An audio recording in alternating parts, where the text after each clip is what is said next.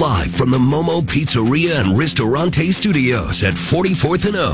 Morning radio for the entire capital city. This is LNK Today with Jack and Friends on the voice of Lincoln, 1499.3 KLIN. All right, welcome in. It is LNK Today with Jack and Friends on KLIN. September 20th, 2022. It's a Tuesday morning, and we are starting out your day, which is going to be a hot one with 79 degrees right now. More on that weather here in just a second, but we do have a busy show for you today. Always want to point out at the beginning, make sure you're listening at 635 and 810 for your keyword for Fantasy Huskers. It's such a simple game. All you do is get the keyword, text it in, and one of you people who texted in is going to get a draft pick for Fantasy Huskers, where this week we are giving you a team to have a one weekend fling with in college football while Nebraska is out of town. Flirt well, not out of baby. town. They're in town, but they're not playing. So it's uh it's a fantasy weekend for you to pick another team. Wow, and you've really started have- to lean into this. yeah, have one weekend with they- it. Just they- one, no strings attached. Just one pick a weekend. team to be your sweet, sweet fantasy baby. Do they have the week off with or without pay? Right. right. No, no, like I said, no strings attached, and you get to pick whoever you want, so long as that team is still available. Uh, it's got to be a top 25 team. We only want you to have the best of the best, of course, and whichever uh, whichever team scores the most points. Uh, that is picked is going to get its picker a prize pack from Valentino's Alumni Hall. So uh, I don't know. Maybe someone wants Kansas. They're nine point favorites. not in the top twenty-five though. I know. Close. Sorry, We- Sorry, we, should guys. maybe maybe we should have allowed that, but no, it's got to be a top twenty-five team. There are plenty of, uh, as they say, fish in the sea with the top twenty-five though. uh, also coming up Really lean into the romance for this one. uh, the, the, the affair. It's a fair week on uh, Fantasy Oh, Huskers. gee. All right, uh, we've got Joe Jordan, News Channel Nebraska, who is joining us today. Uh, we're going to talk to Jason Ball, Lincoln Chamber of Commerce, uh, John Baylor as well. Talk Nebraska volleyball with him. So we are uh, busy with guests today, and of course your morning drive brought to you by Stonebridge Insurance and Wealth Management. We'll also get you your sound off. So all the things you've come to know and love on LNK today with Jack and friends. And let's start Well, things. First, you just reminded me of all the times we had infrastructure week. we, yes. Girder Moved- watch. We've Girder Girder, no, yeah, we've got a new week. It's a fair week on Fantasy Huskers. Good, good news for you. Nebraska gets two of those this year. right, and if you enjoyed the first fling, you probably are gonna. You could get a chance for a second one, maybe with a different partner. Okay, you didn't like it the first time. Well, did Let's didn't get through the first affair first. You're right? You get two and only and only two this Is, year. is this in Grand Island? No, that's the state fair, not a fair. No, yeah, yeah, yeah, yeah. yeah. Gotcha. Okay. Uh, all By- right, By the way, That's the fair. tomorrow, yeah. I hope you're going to ask the question that inquiring minds want to know. At Uh, 8:10. Let's see, because I have the mayor on. Yes, the mayor. Ask her if she's running for mayor. Uh, yes, please. Yeah, I will. I'll Okay. ask her that. All right. That'll be my. Oh, I'll put that on my list of things to ask her about. Thank you. All right. Uh, so we've got that. Uh, the story today for a lot of people is going to be uh, the end of what has been a run of hot weather, but not without one final blast today. Right now, we are at It's just going to hit us in the face with it today. Right? Yeah. You were- to make sure you really, you really fully appreciate the change in weather because we are looking at triple digits today, guys. Um, Malcolm Byron says 101 today. my goodness, are are we talking also though like? Uh, humid. It's been fairly humid again lately too. So we're we going to factor that in? Are we going to have heat He's, indices? he's saying uh, we'll have a high of 101. The heat index, index, the heat index, it'll be higher than that. Yeah, let's see. I'm looking at the weather service right now, and they've got a heat index only topping up, topping out a little bit above where the actual temperature is. So maybe, maybe just 102 for that heat index. So still pretty much pumpkin It's spice one of weather. those those pumpkin spice weather. My left foot. Uh, by the way, we did hit 100 yesterday, record high. Oh, did we hit uh, that? We. We hit 100 yesterday. Yes, we did. It- it got toasty. I didn't even and- know that. And today's record was set. Uh, the 96 is a record for today, and that was set in 2018 and 2016 both.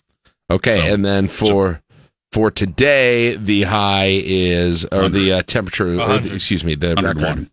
The record's 101? No, record high 2016, 2018 is 96. Okay, and, 96. and we're going to break that today. Yeah, when you break a you break a temperature record, it's not too often that you do it uh, by five degrees, but that is that looks like it's on the And table. then, then it looks today. like a 35 degree drop in temperatures for tomorrow. yeah, so, Maybe what- close to, maybe close to 40. Yeah. Well, right now Cool. my forecast says a high of sixty eight, so that would give you uh, 30, 34, then a high of sixty four on Thursday. So yeah, but it does look like it'll go through. You know the the warmth. It's not even gonna. It's not gonna be like one of those deals where you know how sometimes at like five in the afternoon you actually can physically feel the cold front coming in. Uh, It, it looks like that probably won't be happening until uh, tomorrow because we're still going to be well into the 80s by like 11 p.m. So And then look at Saturday. and then Saturday. Oh God, back back to 88 on Saturday and Sunday for uh, for a fair day. Yeah. A nice sultry day to have a college football affair. Man, these temperatures coming up. The this whole uh these whole next like ten days look like my freshman year of English papers. 100, 68, 64, Hey. 70. Hey, there's an Hey. 88, uh, 74. It's a little close to home. I went to student teacher conferences last night. Oh so no! no, it wasn't. It was fine. It was fine. Sorry, Nora. No, it was it was my. I actually went. I know. Uh, look, look at the activist parent that I am, going to student teacher conferences for a senior in high school. I mean, I, I mean, that's for Okay. a senior in high school. uh, What is that really something that you even need Yes, to do? because you show up with one question and one question only. What's that? Is he on track to graduate? Are we good? Yes. Thing. No, I will. Is he scholarship eligible? He, he Yeah. we'll we'll find that out later through uh through the college application. There are a lot of questions that that parents should go to the parent teacher conference and ask junior year and younger. Senior year, it's one question only. Is this happening? I, didn't ask that because I guess I assumed we were good on that. But uh, yeah, student, what you're what you're hoping for now when you go to student uh, parent teacher conferences is that your kids are in classes where not a lot not a lot of the other parents are interested in their children's success in that class because So that you don't have a line? because high because high school conferences, at least at my son's school, is all the teachers set up in just tables across the entire school. You get a map. They divide them into departments, and then you just go and you walk up to them, and there may be nobody there, and there may it may be like a queue to see the queen lying in state. you just it's it's hard to tell. Well, just wanted to find out how he's doing in Spanish 3, but I had to join the queue. No more queue in London. no, yeah. it is. Boy, that was quick. That's already over. Yep. Boy. Would have been nice if they you would you would think it some that they could. I guess I wish they could have done something to sort of commemorate her her time. That would have been a nice gesture by the British. But By the way, there is a uh, uh, another service, a memorial service uh, scheduled for her tomorrow. There is There is. Only it's going to be at the National Cathedral in Washington, D.C. really. Yep. They're inviting uh, uh, Congress uh, members and others. And Really? being uh, do they post- do that? Uh, do they do that for anyone else that's not a an American? I Would Well, this is actually being, um, I guess, sponsored or coordinated by the uh, British ambassador. To the okay, US. so it's like a British embassy. They're letting them use the cathedral. Okay, well, it's not over yet. Then good. No. Finally, finally getting a chance to have some level of uh, uh, remembrance and and celebration over uh over all of that. I uh, um yeah. I, I, I was I was gonna look and I'm at uh, LincolnWeather.org. I'm just trying to find out here what the um when when we start to get to a point where like the normal high. uh, Who I was talking to Dirk yesterday and he was like, "How many actual days are there during the year when you get a high temperature between?" And, I guess whatever you define as your perfect zone of temperature. I think he said between seventy and eighty. But but that is an interesting question.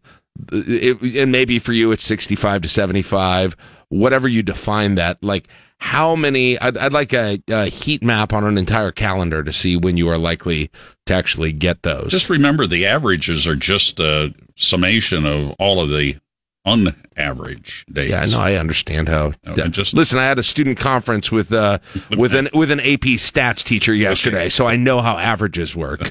That was the first thing she explained to me.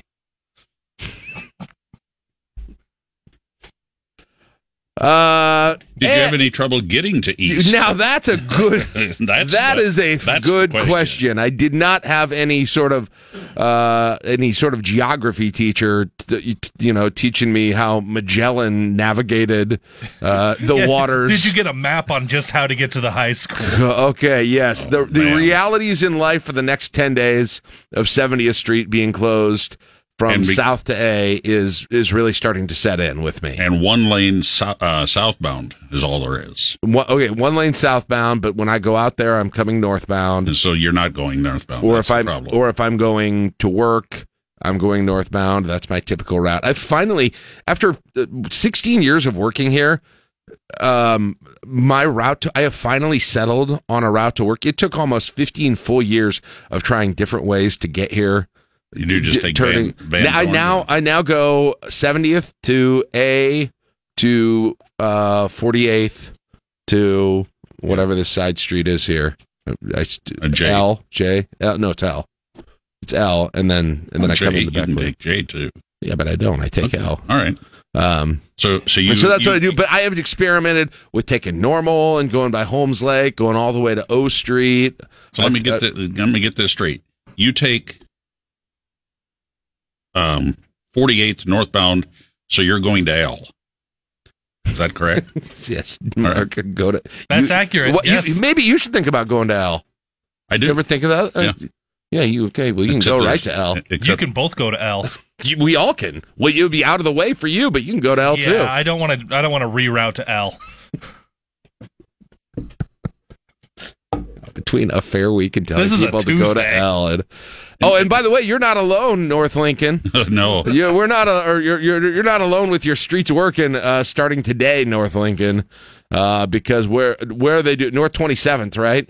Yep. I'm so- sure that's not a, a street that's used that often. Well, southbound lanes Vine to T Oh wow. be closed beginning today for till uh, probably Thursday night, and southbound um, from uh, 27th Holdrege to Y beginning tomorrow. Okay. Well, that seems like a really frequently traveled path of street in Lincoln, Nebraska. Uh, but they're getting theirs done on by this week, right? They're they're going to be done on Thursday. Seventieth isn't going to be done till the thirtieth. Well, except the one problem is, uh, you know, we're expecting thunderstorms beginning uh, tomorrow and rain through Friday. Oh, they'll work through it. Okay. They'll work So it. you, you said you, you went, you got a geometry teacher to give you a No, map? it was statistics. no, to get there. Oh, ge- I said geography. Geography. Geometry would have made less sense, but Well, all I know you is calculate some turns. it's true. I just know that geology rocks, but geometry is where it's at. Geology rocks. Geometry is where it's at. Mhm. I'm gonna need that one. Probably explained. I'll help you out with that in the Thanks. Uh, nobody was fired yesterday. No, yes, no, no, correct. no. Just- all right. No firings. Although we will As hear, fa- we will hear from Mickey Joseph today. So who knows? Maybe he'll announce a uh, retroactive firing. I mean, by uh, I I feel like by the time they play like Purdue, it's just going to be Mickey Joseph and the players. Mickey and the boys. That's it.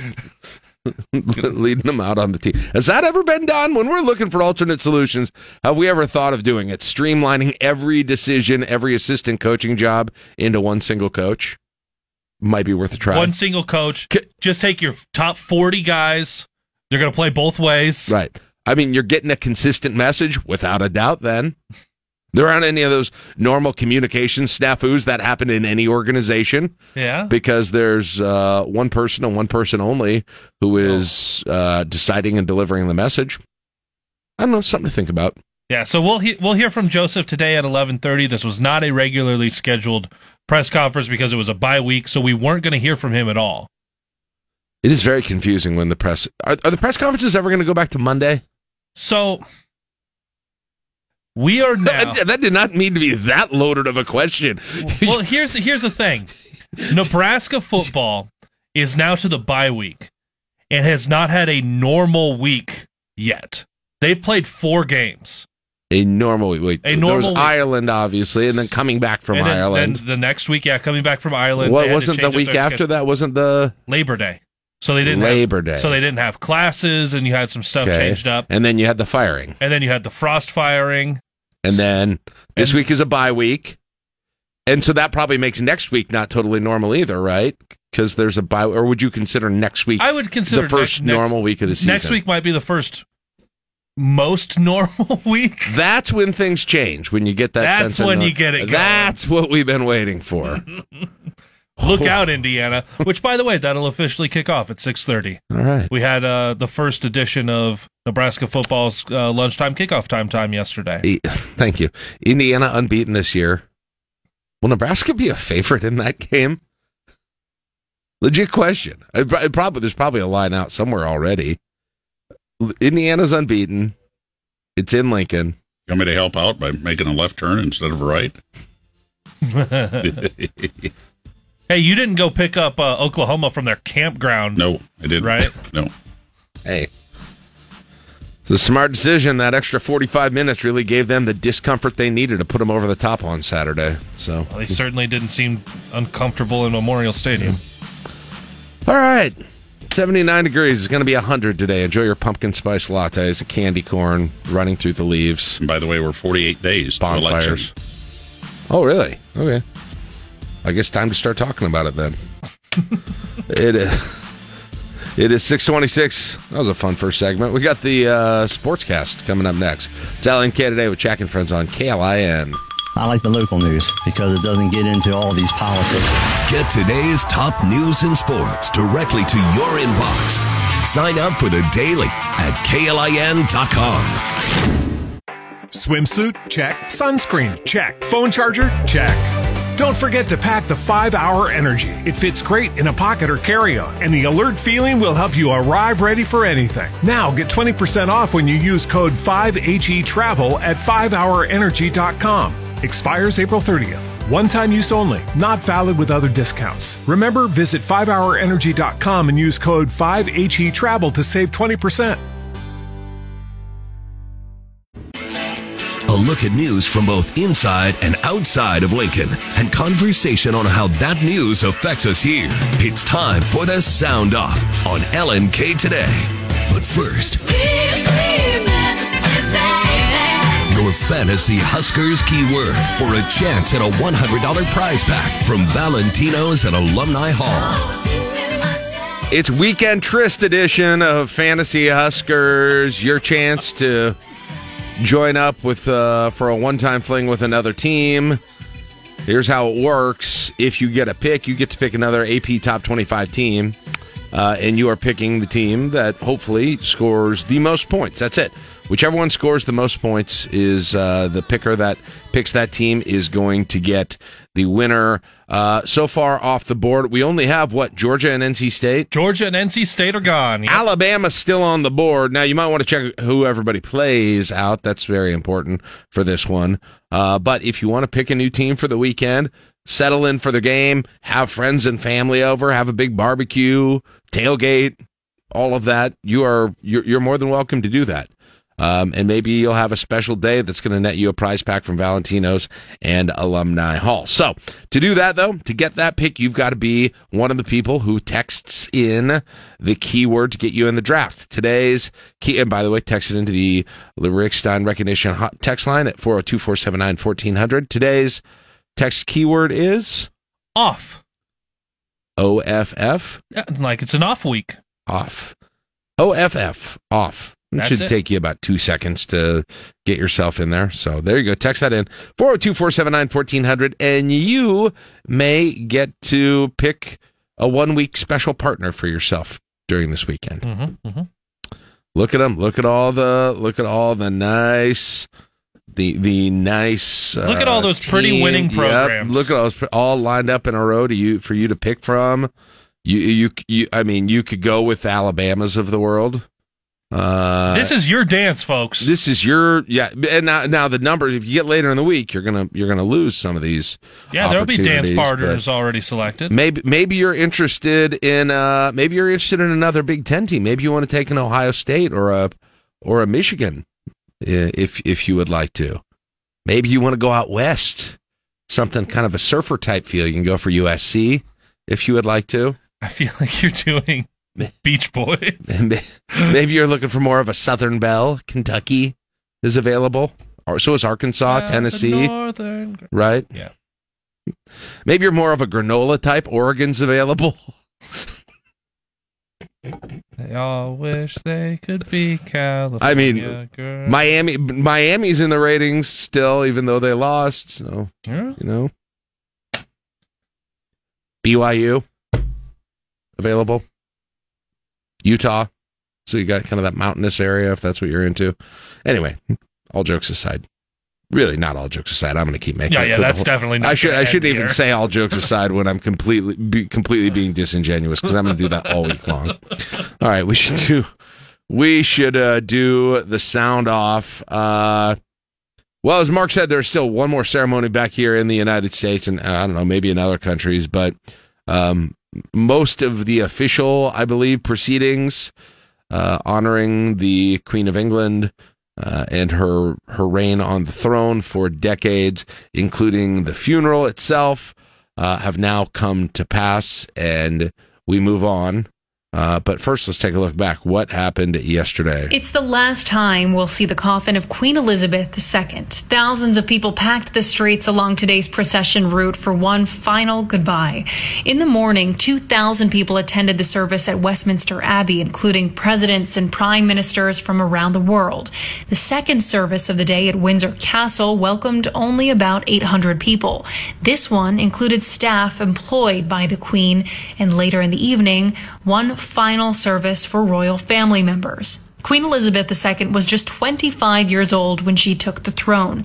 She's now reunited with other family members buried at Windsor Castle, including her parents, her late sister, and her late husband, Prince Philip. At Windsor Castle, Alex Hogan, Fox News. Did she say buried? Yeah, say buried weirder. I mean, I know it's a you, but Bury him. Um, hey, I have got boy exciting news for for you, Caleb, for me, for really the entire listening audience. I have not one, not two, not three, but I think I have four very divisive political issues to uh Oh, that's to, always to good. bring up on on this one today. Maybe I'll just go through and and present them without comment, so you all know what's going on. But I don't, uh, you know, I don't increase your echo chamber, or I don't uh, invade your, um, you know, the the invade your beliefs on on any of these. All right, so let's start. Okay. A sheriff in San Antonio uh, wants to bring criminal charges against Ron DeSantis for the movement of this. migrants out of Texas uh, with a stop in Florida uh, to Martha's Vineyards. Is it a criminal act? We'll see. A San Antonio area sheriff opening a criminal investigation into Florida Governor Ron DeSantis for flying migrants to Martha's Vineyard last week. He accused the governor of doing so under false pretenses. And I believe that they were preyed upon. Somebody came from out of state, preyed upon these people, um, lured them with promises of, of a better life, which is what they were absolutely looking for. But as you can imagine, the governor is not taking the accusation lightly, calling out that sheriff for being more outraged over these 50 migrants going to Martha's Vineyard than when 53 dead migrants were discovered in a tractor trailer back in June. Um, I, I would only say, as far as this goes legally, I think, I think the key question is not just did it happen. I think it's whether or not there was, as the term was used there, if there are false pretenses or misrepresentations of some sort. That might be where it gets into something. I don't. I know. Uh, Gavin Newsom was talking about bringing a RICO act against them. I don't think it's a RICO situation. Um, so, th- but that might be that might be the uh, the legal place that has some sort of a foothold. But my guess is you're not going to get some sort of a criminal conviction uh, coming out of this. Uh, meanwhile, uh, one of the House committees we got to vote on Hunter Biden's. We got to vote on Hunter's laptop today. Uh, some people say long time coming. The committee's vote, pushed by ranking member James Comer, would require Biden to give up documents on his family's business schemes and influence peddling. 32 Senate Republicans writing a letter to Attorney General Merrick Garland. The letter asks Garland to give U.S. Attorney David Weiss special counsel protection to investigate Hunter Biden. Their letter reads in part, quote, evidence seems to be mounting that Hunter Biden committed numerous federal crimes, including but not limited to tax fraud, money laundering, laundering and foreign lobbying violations. All right. Hey, I'm all for investigating anyone who uh, potentially potentially committed crimes, committed malfeasance, uh, whether they were actual office holders or or someone else. So if that happened, then go ahead and do it. You're pretty equal opportunity. Uh, yeah. I, yep. Uh, let's see. And then we've got oh yes. Speaking of Speaking of something like that, we've got uh, it's Special Master Day oh, in yeah. the Mar-a-Lago case. Uh, this reti- this uh, was a retired judge. This judge that both sides agreed on uh, gets to sit down, spread all the documents on a table. I'm not sure if this is actually how this works, but this is how I picture it. I, I, I, picture in this judge's office. I, you know, most judges have this very. They've got their. I mean, I've been in judges' chambers in Lincoln a lot of times in other parts in the state. You know, they've got their desk, and then some of them have like a kind of a meeting table. Also, mm-hmm. I'm imagining this judge just takes all these folders out and lays them out all over the table, and then just one by one and says, "Yep, nope." Yeah, a little checklist there, and I would say 15, 20 minutes should be done after. I'm imagining it a lot more with like cork board. Oh yeah, and, and just string and everything's being this and this and this attaches to this and this. Yeah, I mean, I'm I'm glad they're very conspiracy theory. It does sound like a little bit of a monotonous job. It doesn't sound fun. Yeah. In its filing, the DOJ proposed a system for the special master to review documents seized from former President Trump's Florida residence, suggesting that a third party online platform be used so that all sides can evaluate the evidence at the same time. The DOJ also wants a protective order to make leaks punishable by contempt of court. Meanwhile, the Trump team signaled it does not want to disclose specific information about how the former president declassified the documents that were seized. This comes as the ACLU of filed a Freedom of Information request seeking the standing declassification order the Trump team has used to justify keeping the records. In Washington, Sean Langille, Fox News. All right. So they want a website. They want like a uh, like a place online that that uh, people can go to. Well, not people, but the the sides can go to to track all of this stuff. Uh, we'll see where they get there. Oh, and then last but not least, Congress uh, taking a look at more specifically defining than what is some would say already clear, but more specifically defining just what the vice president can and can't do when it comes to certifying presidential elections. You might not have heard, Caleb, but this was a bit of a discussion a couple of years ago, mm-hmm. back in uh, 2020. Okay. Yeah, I don't know. A lot of people aren't aware of that, but that was a bit of an issue couple years ago. A proposal from California Democrat Zoe Lofgren and Wyoming Republican Liz Cheney, both members of the January 6th committee, aims to clarify the role of the vice president during the counting of electoral votes. Specifically, the two lawmakers say it should be clear the vice president has no authority to reject official state elector slates or delay the count. The proposal also raises the threshold for members of Congress to object to electoral slates, and objections would have to be limited to explicit constitutional eligibility. On Capitol Hill, Jared Halpern, Fox News. All right, but I said I wasn't going to say much about these, but I will say one thing. Can I think we can all agree? I think I should never say that. I think a lot of us can agree, even if we don't agree on politics, that giving giving the vice president in perpetuity going forward, Democratic vice vice presidents, Republican vice presidents going forward, seems like a problematic, not something that yeah we probably would like the results of.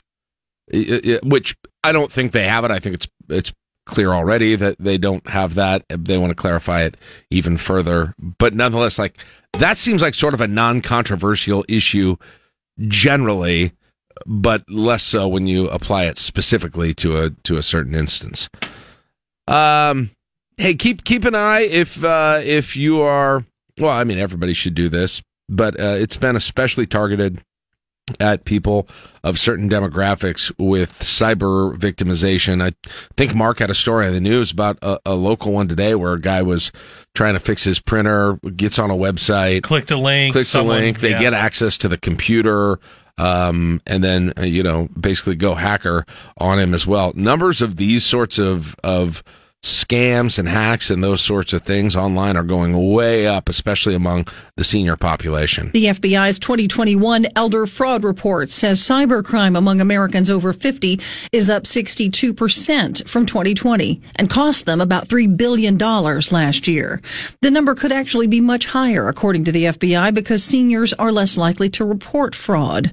Scams range from phishing attempts through email and text, fraudulent phone calls, and shopping scams aimed at depleting their savings. Data from cybersecurity company Comparitech shows that the older people are, the more money they're likely to pay scammers, Ugh. with 70 somethings paying about $635 to a median loss of $1,300 among those in their 80s. Tanya J. Powers, Fox That News. is sickening. But you know, you know what I want is uh, if I if I'm ever not doing this job, one of my dream jobs is is to be someone that law enforcement uses, uh, or or maybe just a vigilante who who hooks in the uh, the the scammers of seniors Yeah. and whether it's a phone scam or a computer scam or something, and poses as a uh, poses as someone who is uh, potentially vulnerable to being scammed, and then and then giving them the run around the chicken coop for hours.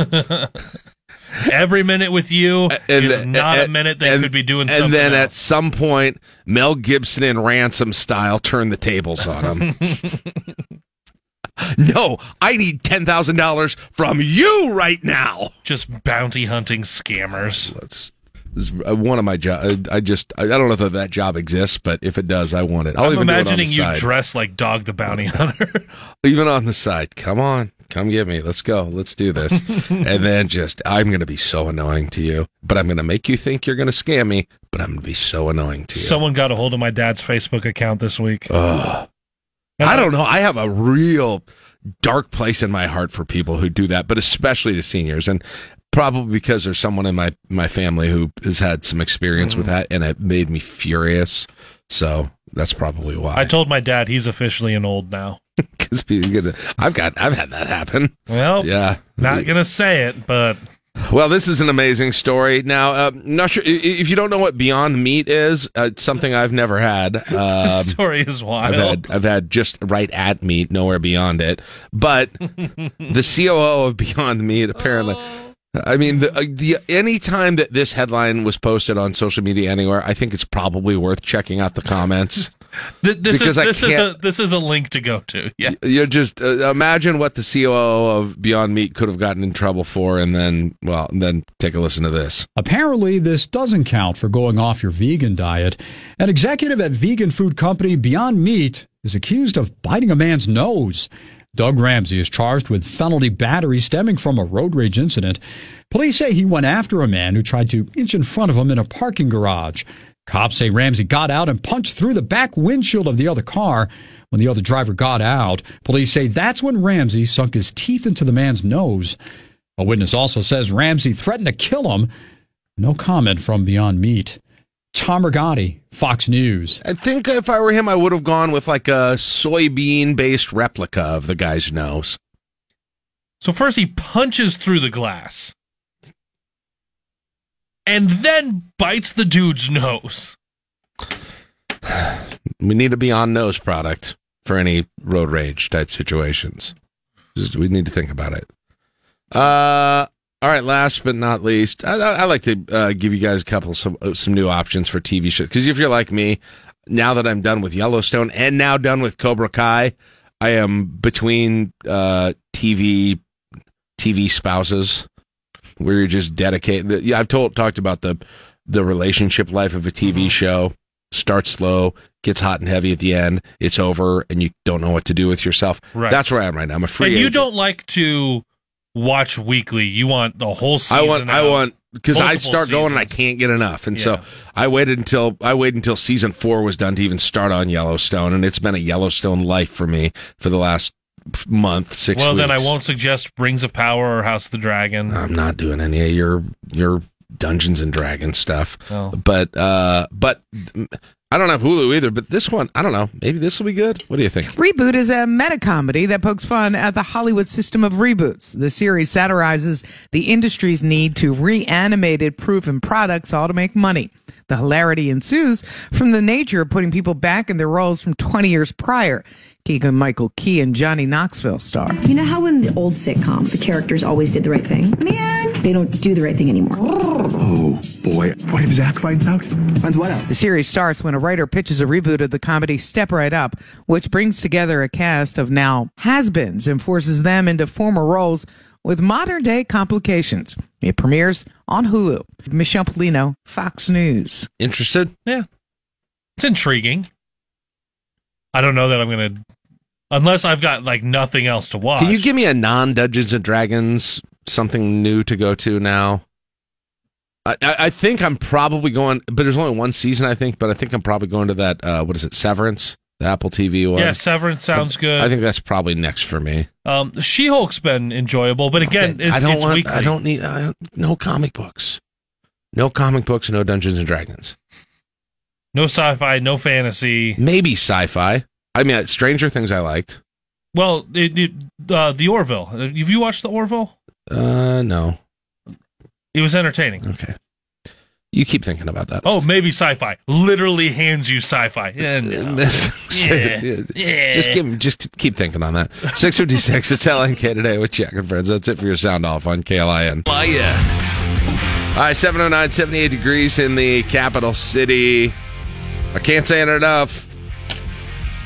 100 plus degrees today in the uh, in the capital city and uh, much of the area before we take that dip down to uh, highs in the 60s tomorrow. So soak it in. So I, I say soak it in one last time, but it's almost going to be 90 on Saturday too. So no, it's still not quite there feeling like fall, but we do actually have the equinox coming up. Uh, Joe Jordan, News Channel Nebraska, joins us right now as he does every Tuesday at 710. Good morning, Joe. How are you doing?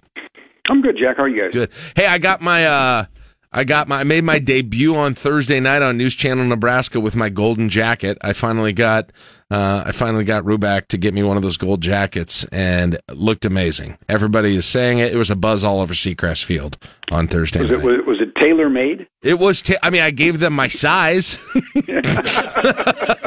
So, so but, the, but, but the sleeves were hanging down to your shoes? No, it- actually, they did a pretty good job without actually having gone through all of the, the measurements and everything. It's, uh, it's kind of I kind of have a hard time finding jackets that fit me anyway. So so it's nice. So I think I'm allowed to wear it to weddings and things like that too, uh, funerals, those sorts of things. And so I mean, it I'm so glad you didn't have that in time for my wedding. dra- it, dra- it I'm Caleb. I could have done your wedding while wearing the Gold News Channel Nebraska would have fit some of the, the green and outdoor. I just like it. on. I like to wear it. I like to wear it around the house and act like I just won the Masters or something. It's uh, it's very the yellow jacket. Uh, and, and by the way, if you didn't get to see it, uh, get your color settings on your TV right for Thursday because I'll be back on once again at Seacrest. And this is for your Southeastern Knights and Millard North fans. I got Southeastern Millard North in a big game at Seacrest Thursday night on well, we're, well, News NCN Channel. is glad to NCN is glad to have you on board. Just so, Are they? Is there a lot of buzz over there in the NCN offices about that?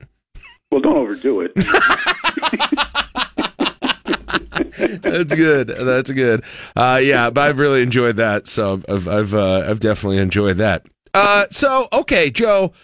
Uh, I, you know, I thought we had this feel good trip about lawmakers from opposite sides of the political spectrum going up and hiking up Mount Kilimanjaro together. Th- you know, I think we talked to even a couple of them on this show, and it was something that that people were following. And and uh, then I see you had a piece a little bit a day or two after we talked last week uh, about at least one group, one group of people, one group that is um, asking some questions about about this whole thing um, and how it was funded.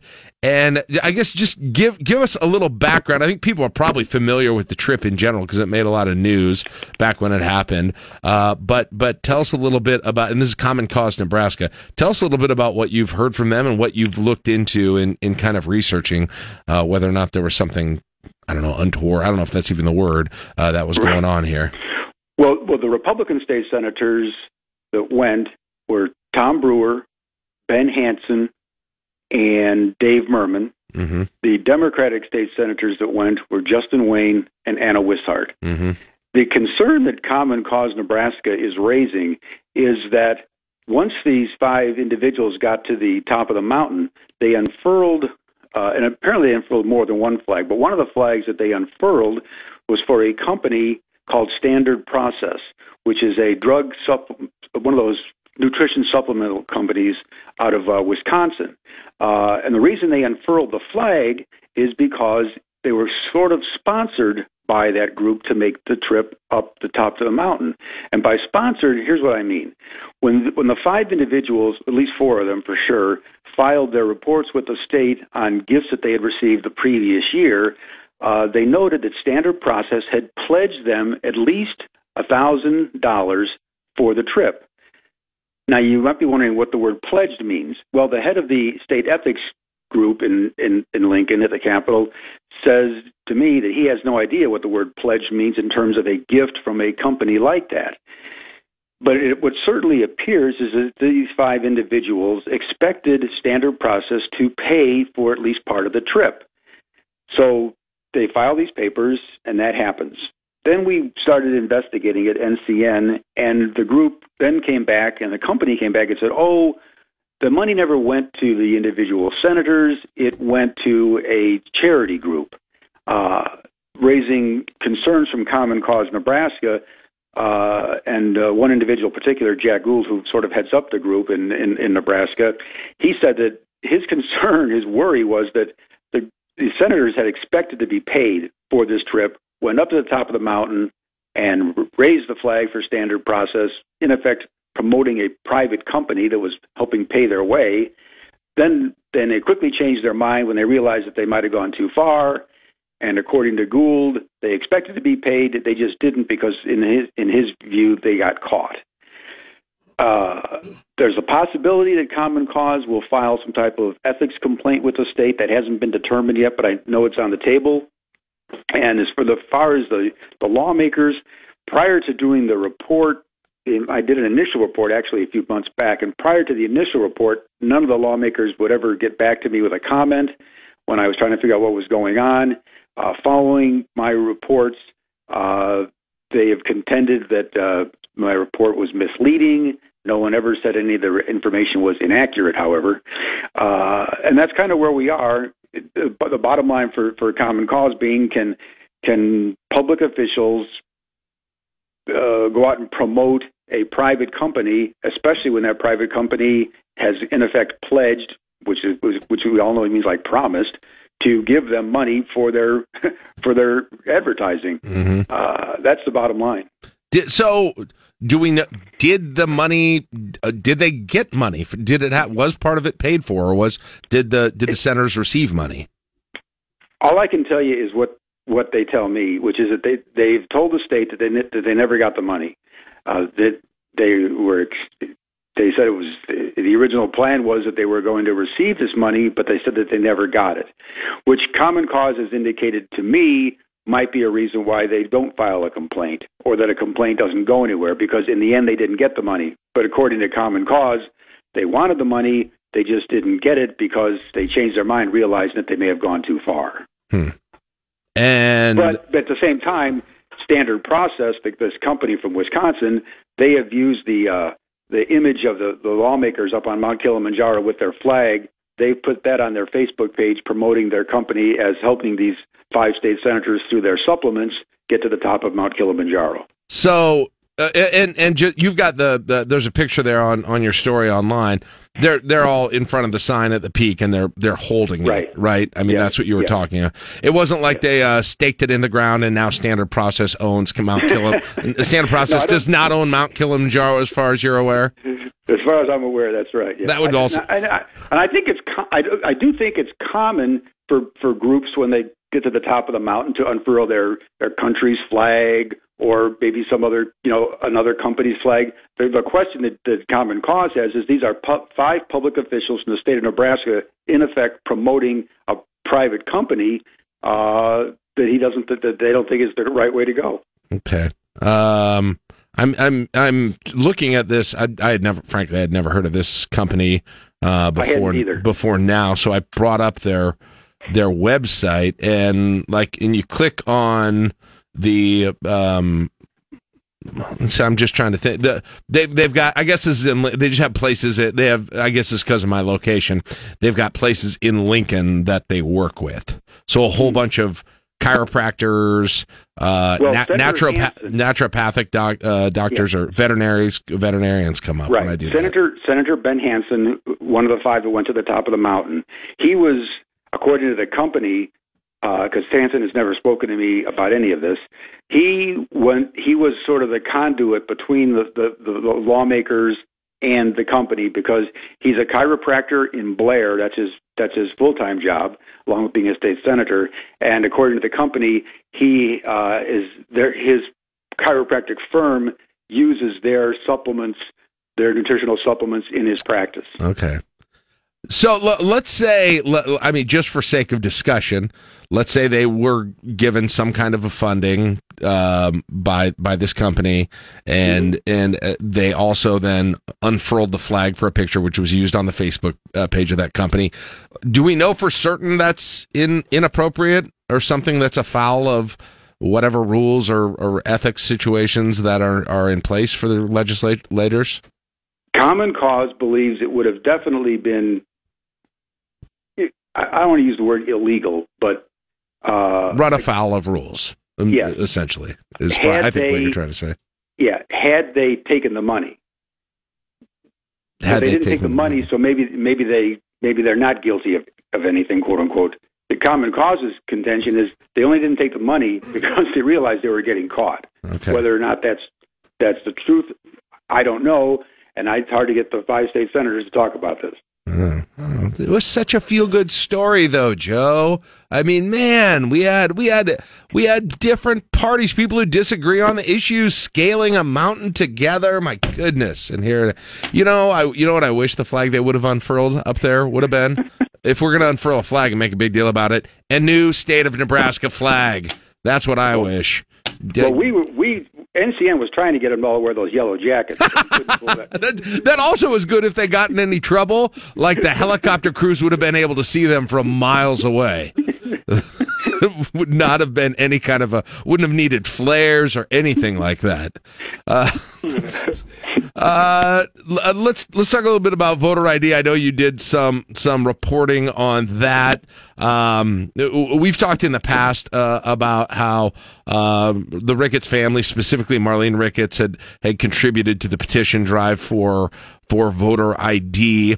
Um, and, and and I guess I don't know that this is surprising now, but because we knew this is where his position was going to be on this, but the governor is is now obviously coming out right in in favor of the voter ID measure that is going to be on the ballot. Is there anything more to it than that, uh, or or just kind of okay? We knew that happened, and and this is a, something else that would have happened that we would have expected, whether or not there was that bankrolling or not.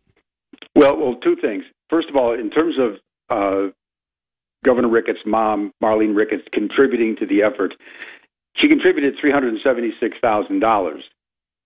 Only one other contribution was recorded of thousand dollars. So she contributed all but thousand dollars to the effort, Yeah. which then allowed which allowed the or, the group to go out and get paid petition cir- circulators, which, as you and I have discussed a zillion times, almost guarantees you're going to be on the ballot. So Ricketts' mom basically pays for the uh, petition gathering effort. And now, as you as noted, the governor yesterday during one of his news conferences uh, was asked about the voter ID situation, and he quickly proclaimed how important it was to have it because he wants to stop, noting that there is no vote fraud in Nebraska, but he wants to stop any vote fraud before it were to happen here.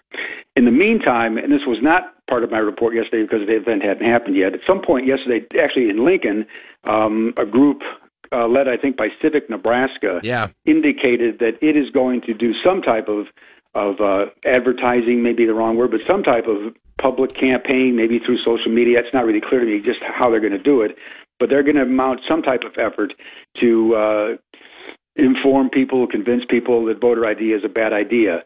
But they've certainly got their a tough time ahead of them because the group uh, had plenty of signatures to get on the ballot, and polling has always indicated that voter ID is highly uh, accept, uh, acceptable by the, majority of the public. So it's going to be.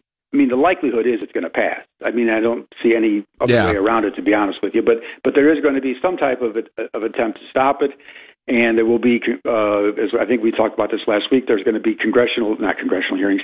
There will be uh, public hearings at each congressional district uh, because it's on the ballot, and it's at those public hearings. I suppose we'll hear from both sides again. Um, yeah. So, uh, so I guess you, you, you know, perhaps you'll have a, a, a situation where this is, you, you kind of see this on the airwaves. You see pro and anti, uh, voter ID commercials, those sorts of things on the airwaves. So maybe this is one of the areas where you start to kind of feel the, the influence of the different sides on, uh, on one of these, uh, ballot initiatives, which I, you know, I didn't know if we would or not, but it sounds like we're trending in that direction. Yeah. Well, it, it, my guess is if the group, if those that oppose voter ID can get have enough money to get on TV or get on the radio, then I think we might hear from the folks who propose voter ID as a good idea to counteract. Okay. Right now, right, Right now, they don't need to. Yeah. They don't need to exactly. Uh, it's by the way, the group is it's called Nebraskans for Free and Fair Elections. ACLU of Nebraska, Civic Nebraska, Black Vote, Voters Matter, and then I think there's some other one. And the campaign is called No to 432. And so that's the group that you you potentially will be will be hearing from, and and we'll see how they're you know kind of how they're funded and what their strategy is on this. And prob you're right, probably an uphill battle. Uh, I think on this one still because I think it's going to be generally popular uh, with the Nebraska voters, but we will see. Now, uh, now, now, final question though, uh, with the uh, uh, with the contributions to the effort to get it on the ballot. Uh, after it passes, does Marlene Ricketts stand in front of the uh, uh, the official election count with a flag? That I don't know. What I do know is that if it passes, uh, it's the legislature next year that would write all the rules pertaining to how the voter ID is implemented in terms of what kind of uh, photographic ID is required, uh, where whatever funds are necessary, so that if you're if you have trouble paying for a voter uh, some type of photo ID, how that would be paid for. But in the end, uh, if, if the voters approve it, it's up to the legislature to put in all the uh, dot the i's and cross the t's as to how this thing looks in the end. All right. Uh, okay. Well, we will. Uh, we'll we'll see because that's going to. I mean, that's a getting it passed in the ballot is one thing, but how it's going to operate um, in practice is, you know, probably it, it's a little bit hard to debate without knowing that in some ways, right? Um, Right. Because that those are hu- those are all huge issues and go to the crux of what's being debated on this issue and what this group is probably bringing up as well. Well, in addition, depending on the, the fall elections and what is the what is the makeup of the legislature, Republican versus Democrat, uh, at the end of the at the beginning of the year, all, all those things are in play if it's if it's close. Could I mean, I don't know if you can if you can filibuster something that's been passed by the voters or not, but I would I would expect that those who oppose voter ID that are in the legislature are going to uh, do what they can to make it this process as curious as possible. Yeah. Hey, we, got to go, but I did. I do have a, a story from the Hastings Tribune up, just updating some of those numbers. That three hundred seventy-six thousand was last November. Uh, right now, the latest accountability and disclosure says that that group has uh, one point seven million in campaign contributions, one point five million from Ricketts, Marlene Ricketts, hundred thousand from Tom Peed, hundred thousand from uh, Sandhills Global, which is his business. So, and those were all made in June. So. It's it's got some funding right now. That's for sure. Oh, yeah. All right, Joe. Uh, you know, if you're uh, out in the in the evening, you know, even if all the way as far as Omaha, you look in the sky, you may be able to see that yellow jacket, yellow jacket reflecting off the sky. So just check for the beacon. It's like the bat signal, really. Yeah. Have fun at the game. Thanks, Joe. I appreciate it. Joe Jordan, News Channel, Nebraska, seven twenty-seven on KLIN. Get today's top news and sports directly to your inbox. Sign up for the daily at klin.com. Let's get a finder up today with number five. A Nebraska man who maintains he wasn't even at a fatal 1999 shooting he was convicted of being involved in Well, he was denied a pardon yesterday despite the support of the victim's family. Ernest Jackson had asked the Pardons Board to intervene in the case. Two other men who were charged in the Omaha shooting of Larry Perry were both acquitted, and one of those men took responsibility for the shooting testified Jackson wasn't even there. And he claimed that he shot Perry in self defense and was then found not guilty. By that point, Jackson had already been convicted. He's now spent the last 22 years in prison. The uh, Pardons Board, made up of Attorney General Doug Peterson, Secretary of State Bob Evnen, and Governor Pete Ricketts. So I know the governor put out a statement. And he cited the fact that Jackson had garnered a, a bunch of misconduct reports, and it's been 22 years, right? This was 1999, 22, 23 years that he had garnered uh, like somewhere in the range of 200 to 300 misconduct reports during those years. Um, and, and and I know the family came back and they said, you know, he was he was young, confused at that point, but things have changed at this point.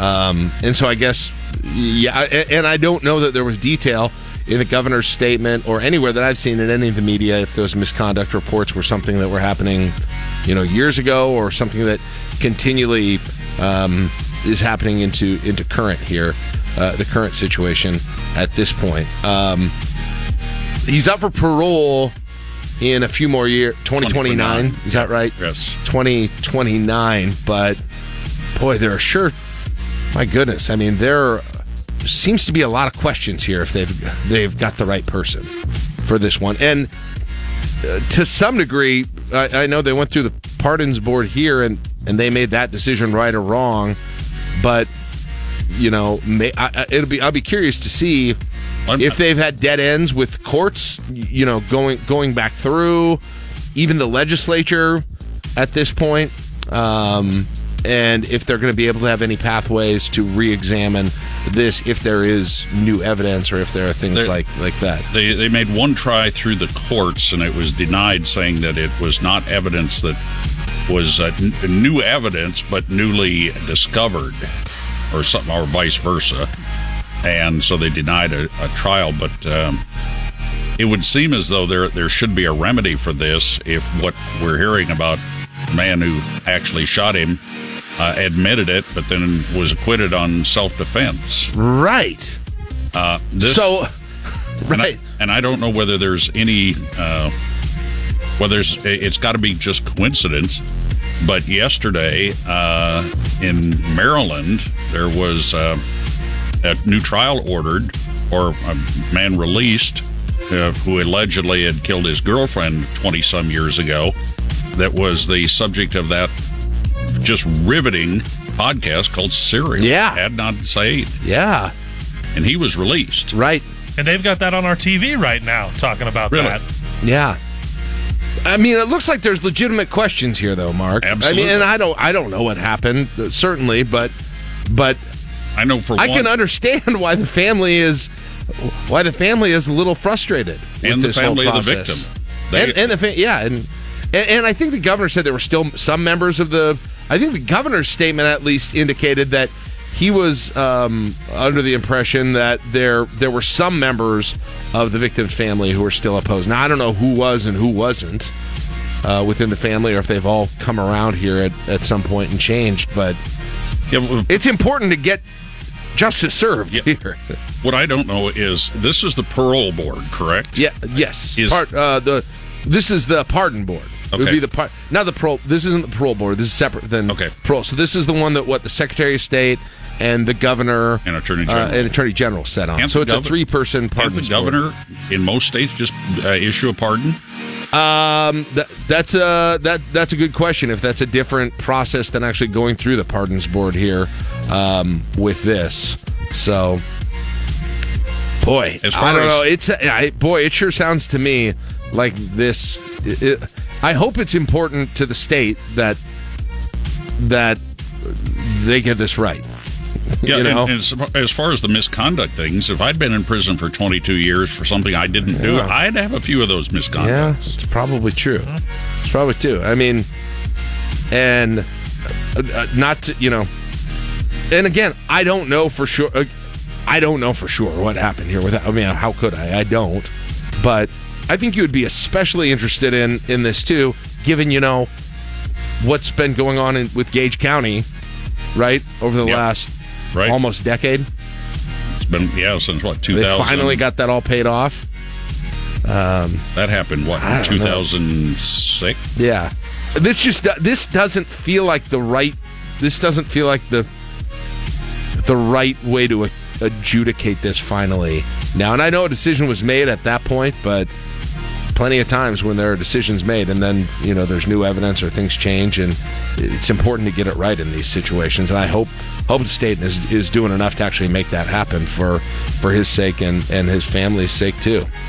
With this whole thing, 1999.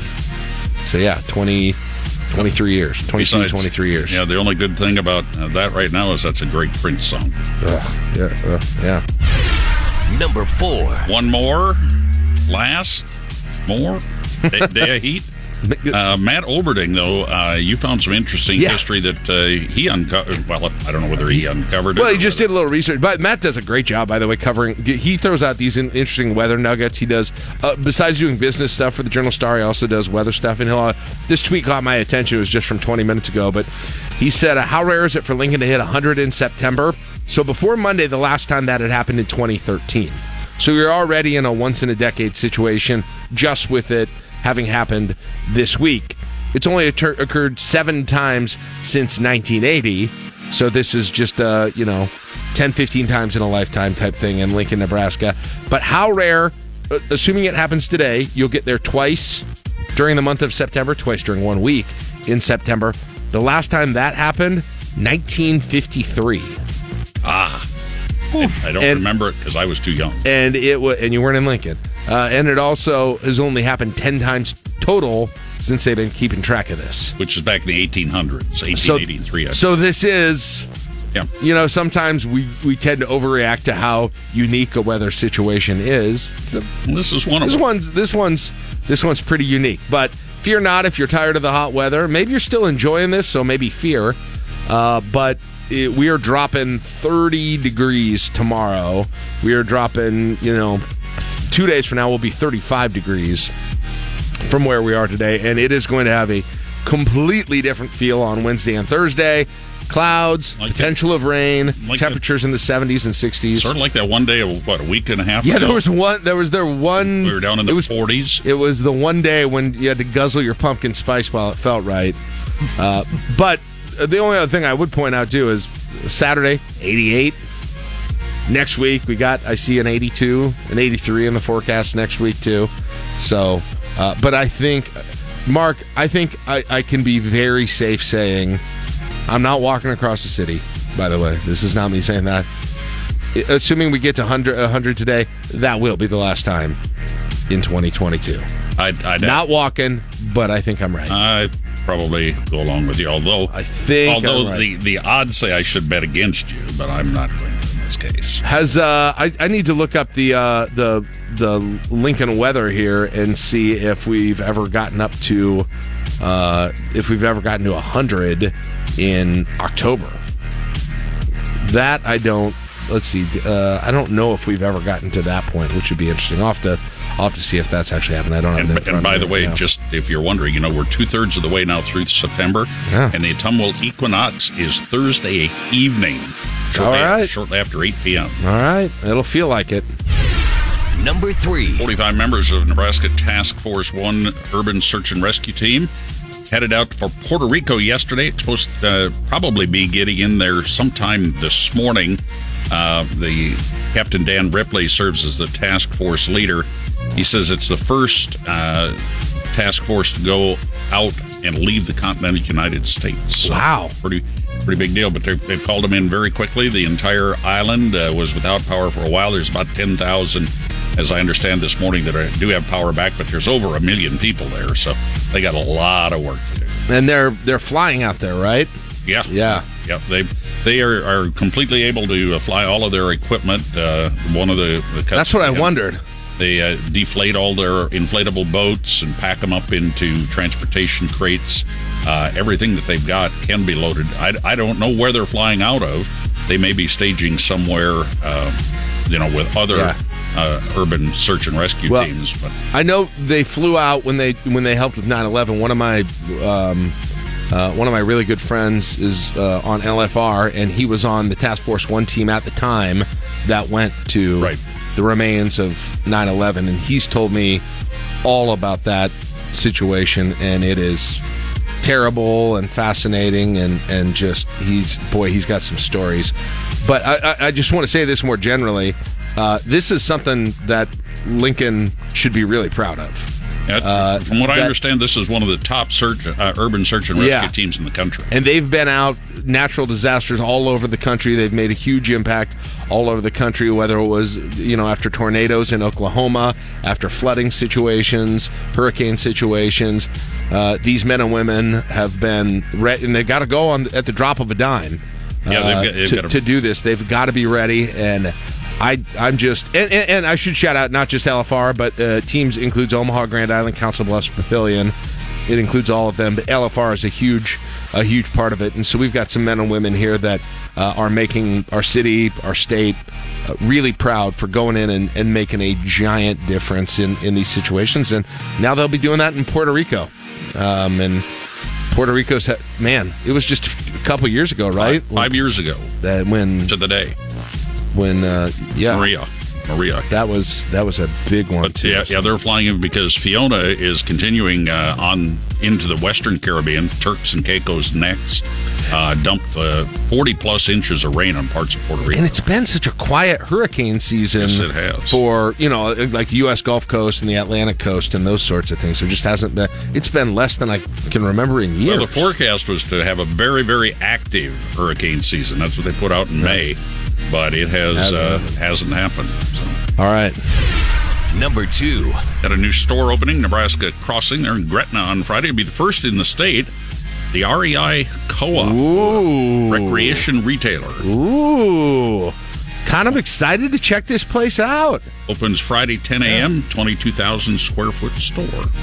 Uh, I yeah, I I man, again, we talked about this yesterday when you were talking about the development of that industrial park that's going to go out there, but boy, that whole Nebraska crossing thing is just they've they've it's really from from how bad that place had gotten I don't know 10 12 years ago to where it is now, new ownership and all of those sorts of things. And to add something like this in, uh, that'll be a destination.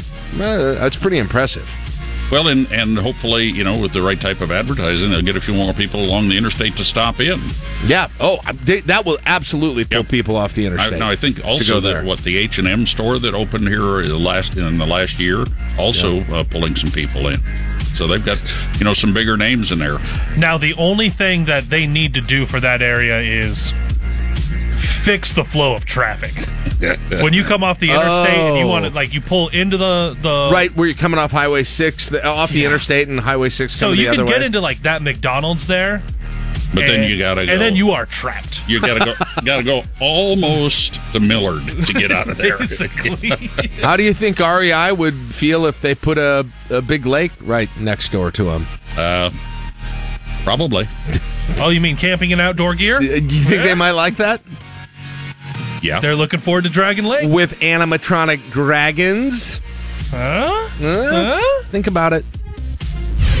Number one. That'd be Gretty instead of Nessie over there, wouldn't it be? Gretty! Gretty. That's an amazing name! Mark! Yes. Mark! Gretty! You think Gretty gr- can do the It's like a combo of Gritty and Nessie. it's amazing. He's got to have googly eyes, too. Yeah. So- Well, we could get uh, former Congressman Jeff Fortenberry's posters. Oh, and- no. Oh, You no. Listen, we don't need the police involved. Calm down. With 87% of Americans feeling anxious or very anxious about inflation, the personal finance website, our favorite, Wallet Hub. Wallet Hub. Our favorite place to go. Fi- all the work they do with Hub and wallets. whatever they do. 2022's happiest states in America, and Nebraska ranks pretty good in several of the areas. Number nine overall. Yeah. Sorry, Iowa, but I don't see you. Where, where is Hawaii, Maryland, Minnesota, Utah, New Jersey, Idaho, California, Illinois, Nebraska at number nine. We're in the ninth happiest state in America. Soak it in, everybody. All right, 757. Think, imagine if they start winning football games. Oh, 757 it's LNK today with Jack and Friends on KLIN. Live from the Momo Pizzeria and Ristorante Studios at 44th and O. Morning radio for the entire capital city. This is LNK Today with Jack and Friends on the voice of Lincoln, 1499.3 KLIN. But first, your fantasy Huskers keyword for a chance at a $100 prize pack from Valentino's at Alumni Hall. Sorry, was that mic on? Hot mic. Don't say that. Okay. Uh, I was uh, I, I just uh, had to get my notes here for Fantasy Huskers so I could uh, remember all the details for this. Yeah, it's another Fantasy Huskers keyword. Uh, we've been billing this as uh, I know Caleb sort of uh, didn't like. I thought my my um, theme for this week went a little too far. I called it um, College Football Team Affair Weekend, where uh, we are allowing our Fantasy Huskers pickers to just for a week, no strings attached, pick a new team. No, Uh, I, I, at surface level, I like it. You were getting like too descriptive. Oh, I was getting too in the weeds with the whole thing. Listen, it's just a one weekend thing, you know. Like I said, uh, you get to have a weekend with uh, another uh, top twenty-five college football team of your choice. Mm-hmm. When Nebraska doesn't have a game, uh, and more specifically, if you get a pick, we want you to pick the top twenty-five AP top twenty-five team that will score the most points this week. Uh, we're going to tell you about the picks here at the end of the show today, but you need to get a pick first if you want to and get that prize package from Valentino's and Alumni Hall. You need to do to do that. You need to text in the Rick Stein recognition text line at 402 479 1400. This word Tuesday. Tuesday. T U E S D A Y. How creative is Caleb going to be in November with these words? That's what we're all wondering. We're we're gonna start getting to the uh, the the spelling bee words in, in It's November. going to be like the. the word, the no, the. Ohio State's trademark. that. Tuesday. We can't use that. Tuesday. T U E S D A Y. Text that in right now if you spell it correctly and get it in. Uh, you'll be automatically entered into our random drawing uh, to figure out who gets the next pick. Pick number four for the week. Six more picks to come throughout the week, and you can always get in by listening for those keywords at six thirty-five and eight ten, and we'll find out at the end of the show who our uh, pickers decide to have their weekend tryst with. By November, I'm probably gonna have to go with something super simple like ball. Yeah, uh, if you haven't used that by November, I'll be surprised. All right. Uh, speaking of ball, uh, Jason Ball joining us right now with a Lincoln champ. Did you even mean that? Yeah, Oh, that's- okay. I I, did. like- I didn't even. I didn't get it till I said his name. Hi, J- Hi, Jason. How are you doing today? This this is the crowning achievement of my professional career to be named a password. This is great. All right, we'll make sure we get you one, and you can add it add it to your LinkedIn page. Uh, it, it is something something you can be uh, very proud of. Hey, uh, I, I wanted to ask you, Jason. This is still a ways off in the future, um, but you know, we over the last several years, uh, there there have been some big events in the in the capital city. Uh, first one that comes to mind for me is the uh, the Nas- National Finals High School Rodeo, and just bringing in tons of people to the city of Lincoln for for an event. And we got another one of those coming up, and it's a ways off. It's August 2023. Uh, but the um, the the the uh, air show that is coming up here at that time, and this is going to be one of these these deals that brings in just a ton of people. Tell us a little bit about the preparations for this. Um, um, people want to get on their calendar now, August 26 and 27, what it's going to be like, and and uh, kind of just from a chamber perspective, what kind of an impact this will have. Well, so we're thrilled about this. The Blue Angels will be coming back, so everyone dust off your Van Halen CD collection. We'll get a we'll get to get that song out. Um, no, we're we're thrilled about this. This is the first air show that we will have had since I believe 2016 uh, here at the Lincoln Airport. And the the really cool part about this, Jack, is that we're now partnering with not only just the Nebraska National Guard and Air Guard, who have been excellent partners all the way in the past, but also uh, team members from Offutt Air Force Base. So there's a greater amount of connection, coordination, and partnership between all of these entities uh, than there ever has been. And so we've got some additional announcements that'll be coming out here later this week. So teaser here, you heard it first. Ooh. It'll be air show related. Um, but but we're just thrilled. It's gonna we're, every one of these air shows for the two days of the air show, we have between 250 to 300,000 people uh, that come and visit and participate, and so it's going to be a really, really great event, and it's going to bring more people to Lincoln. They're going to stick around, buy stuff, and and uh, add to the economy while they're here. Cool. And and I, I had those dates right. Right, August twenty. I didn't have my notes up. The, those were August 23 uh, three August and twenty four. 26, 26 and 27, August sorry. 26 and 27, 2023. Okay. So right, right, getting into that, uh, right, getting into another football season. we'll, we'll see where we are uh, with that, but yeah, a lot of a lot of people will be interested in that. Those air shows have been really cool when they've come in the past to Lincoln. So exciting to have that going on once again. Uh, I know YP Young Professionals Week is uh, coming up here before next time that we talk. Just give us a, a little bit. Uh, you know, we've talked about this group a lot over the course of the years, and I know it's one thing that uh, from Wendy to you that that uh, and everybody associated with the chamber has has taken a lot of pride in kind of the vitality of of this group. Um, and I know this is kind of a time when you take some time to recognize some of the people who have stood out within that group. Yeah, I mean, the whole idea of the Lincoln YPG is to give uh, people that are, are comparatively earlier in their career a way to uh, uh, grow in their own professional development, but also impact the community that they're in right now. So we're really proud of, of YP. One of the things that um, the council of YP had come up with several years ago is Lincoln YP Week. Um, you know, we'll be celebrating uh, what young professionals do in the community through a series of uh, events throughout the week, and that's going to culminate in the uh, Young Lincoln Leader Awards, or they call them WILAs, just to make them confusing for me. Um, and that's going to be on September 29th. They're going to give awards in in seven different categories. Um, we're really excited because Mike Smith from the Bay uh, which is a, a, youth engagement and uh, uh, skateboarding uh, facility, is going to be our, our keynote speaker and, and, talk about things on on 26 to kick it off. So um, it's going to be a super busy week. Um, for folks that want to learn more about it or get plugged in, they can go to lincolnypg.com and find YP Week. It's it's going to be a good week. Now, this is a completely gratuitous thing for me to say, but back when I won an award there, they didn't have all these categories. So it was, uh, it was back in the early days of it. But I know uh, now you've got like uh, just Young Professional of the Year, Young Citizen of the Year, Entrepreneur of the Year, Nonprofit Professional of the Year, Emerging Leader, Next Generation Workplace, and Diversity and Inclusive Excellence. So this is cool because you really take a look at uh, at a whole bunch of different areas uh, which which some of these young professionals are excelling in. Yeah, and and and again, we're we're here to the, the reason why we broaden that perspective, Jack, is there are so many different ways to impact your community. You did it through, uh, you know, the dialogue that you drive on radio. We have other people doing it through things like public policy and engagement, and other people that are just starting companies and making good things happen and growing the economy.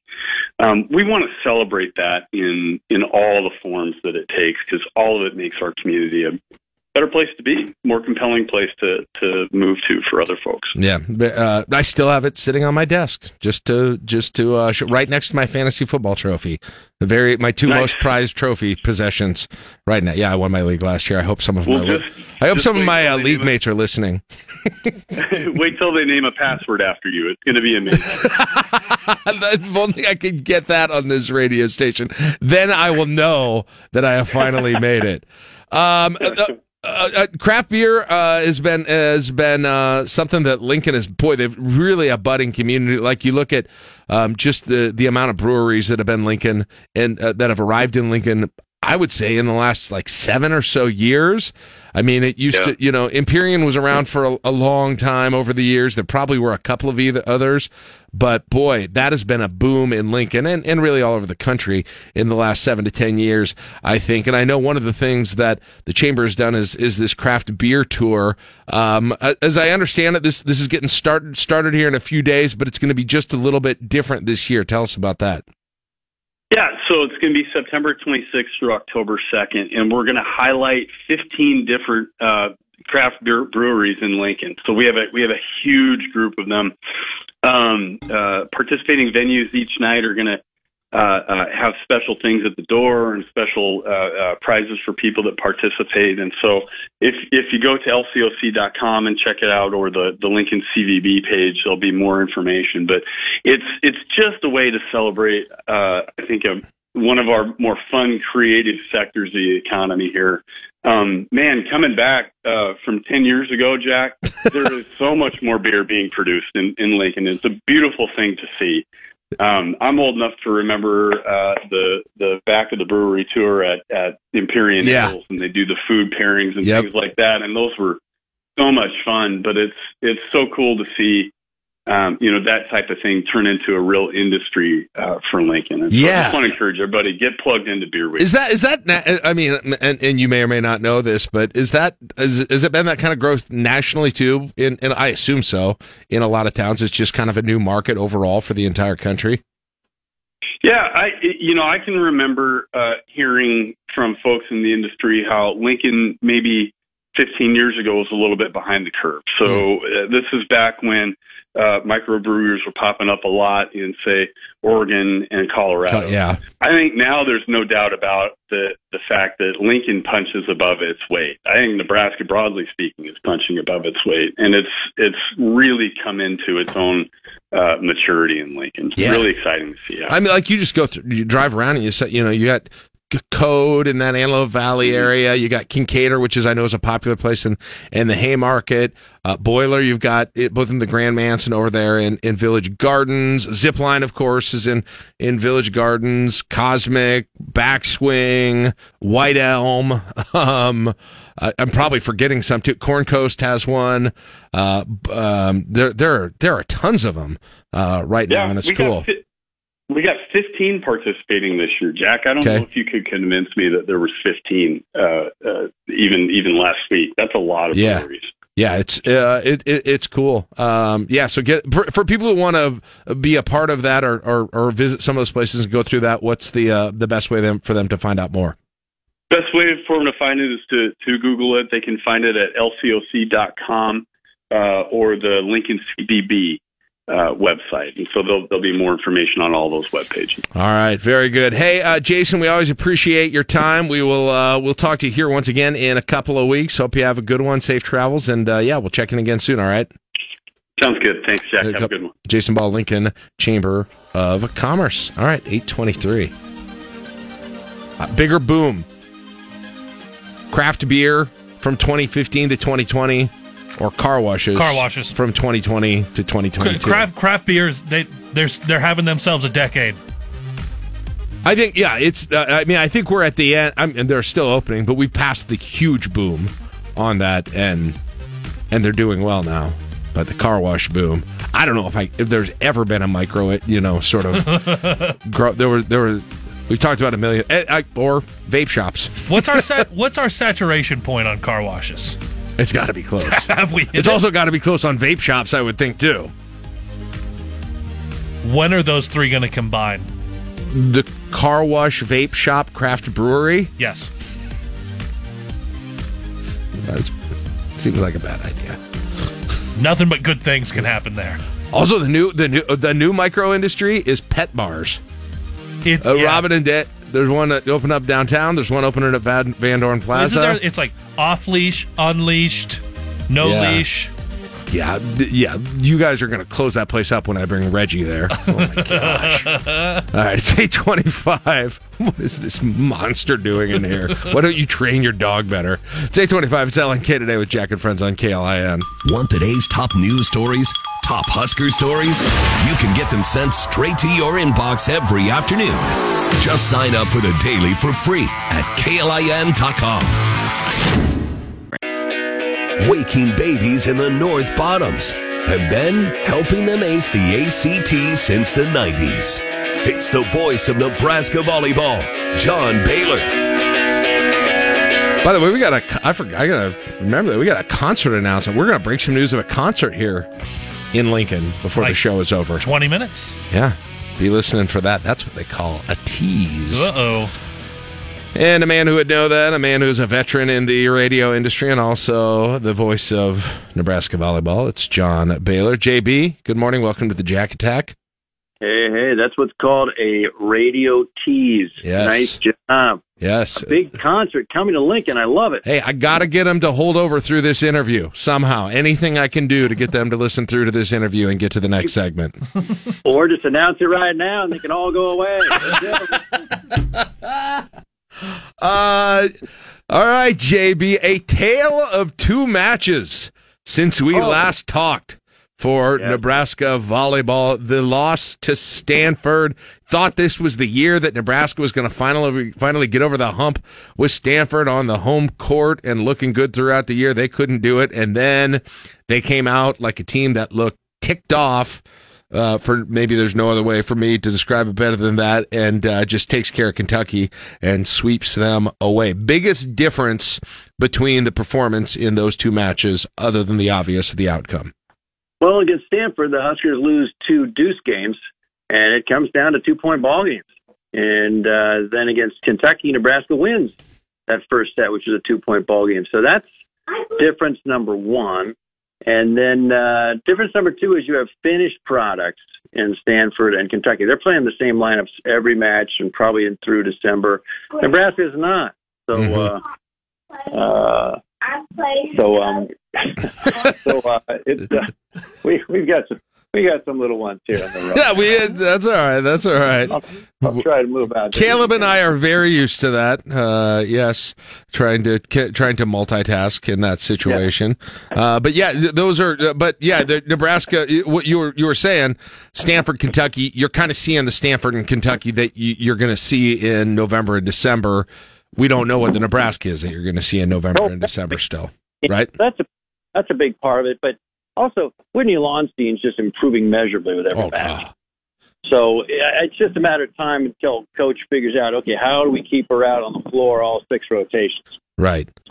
It's just you, uh, Husker fans are just going to be really uh, they just get frustrated every time she leaves the floor because she just brings such power and and and she wasn't really ready uh, necessarily a couple weeks ago, but now she seems to be because her serve is so much better than we thought, and then secondly, uh, she can dig back there.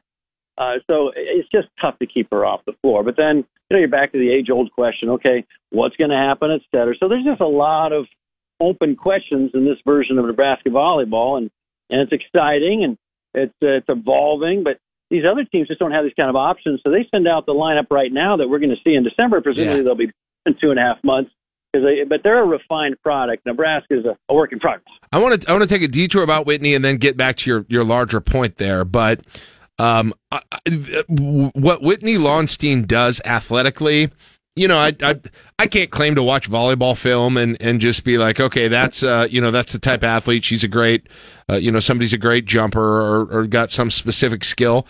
I can't remember, and, and, and maybe you can, and I don't know if you've seen this or not, but a somebody who the way that she jumps with the expl- just her straight up her jumping, the explosiveness of her jumping.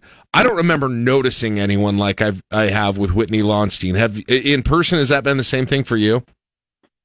Yes, it's tough to think of anyone with her kind of vertical with her size. I mean, she's already a legit, you know, six three, and then you add the vertical. She's attacking over opponents. I've been looking at arm strength, and the only player I can think of in recent memory is Nancy Metcalf with that kind of arm. So, but you're right, the vertical, uh, along with you know, she's not one of these. Sometimes we'll, we'll play a team who's got a five nine, five ten uh, outside. I think Kansas State had one last couple of years, and we played them. And you know, they've got an amazing vertical, but they start at five nine, five ten. Yeah. Uh, and that's the reason they're playing up front. So they have a great, a, a great uh, leap. But uh, Whitney's got it all. But remember, she she played volleyball in high school. Don't get me wrong, but Big track, yeah. Sports. Just, she was not specialized, Yeah. and I think that not only gives her a lot of upside physically, it gives her a lot of upside mentally Mm-hmm. because you know this is all fresh, this is all new. She's seeing you know measurable improvement on a regular basis. Oh, that's really confidence building, and that just makes things a lot of fun. Yeah, uh, uh, Caleb, I had I actually had tweeted something during that game. Uh, it was during the Stanford game. I just seen I saw one where it was like it jumped off the screen to me. Her explosiveness when she jumped, and not something I typically notice. I tweeted something about it, and there was one of the track coaches. I can't remember what school. It wasn't one of Waverly's coaches, but it was it was a track coach that said, "Yeah, and we saw her in in state track over the last two years, and it it just kind of and and the the point essentially was this was kind of a little bit about this was developed a little bit by all this track stuff, and I'm sure you've seen that before. Oh yeah, the, the with third sport. explosiveness it takes to to not just do a number of different track, Track events, and but field. but Yeah. especially hurdles. Yeah. uh, especially the 300 hurdles. And I've got no doubt, as athletic as, as as she is, she could have a very successful collegiate career in more than just volleyball. But when you go and like JB saying, specialize now in volleyball, all of that athleticism just continues to explode.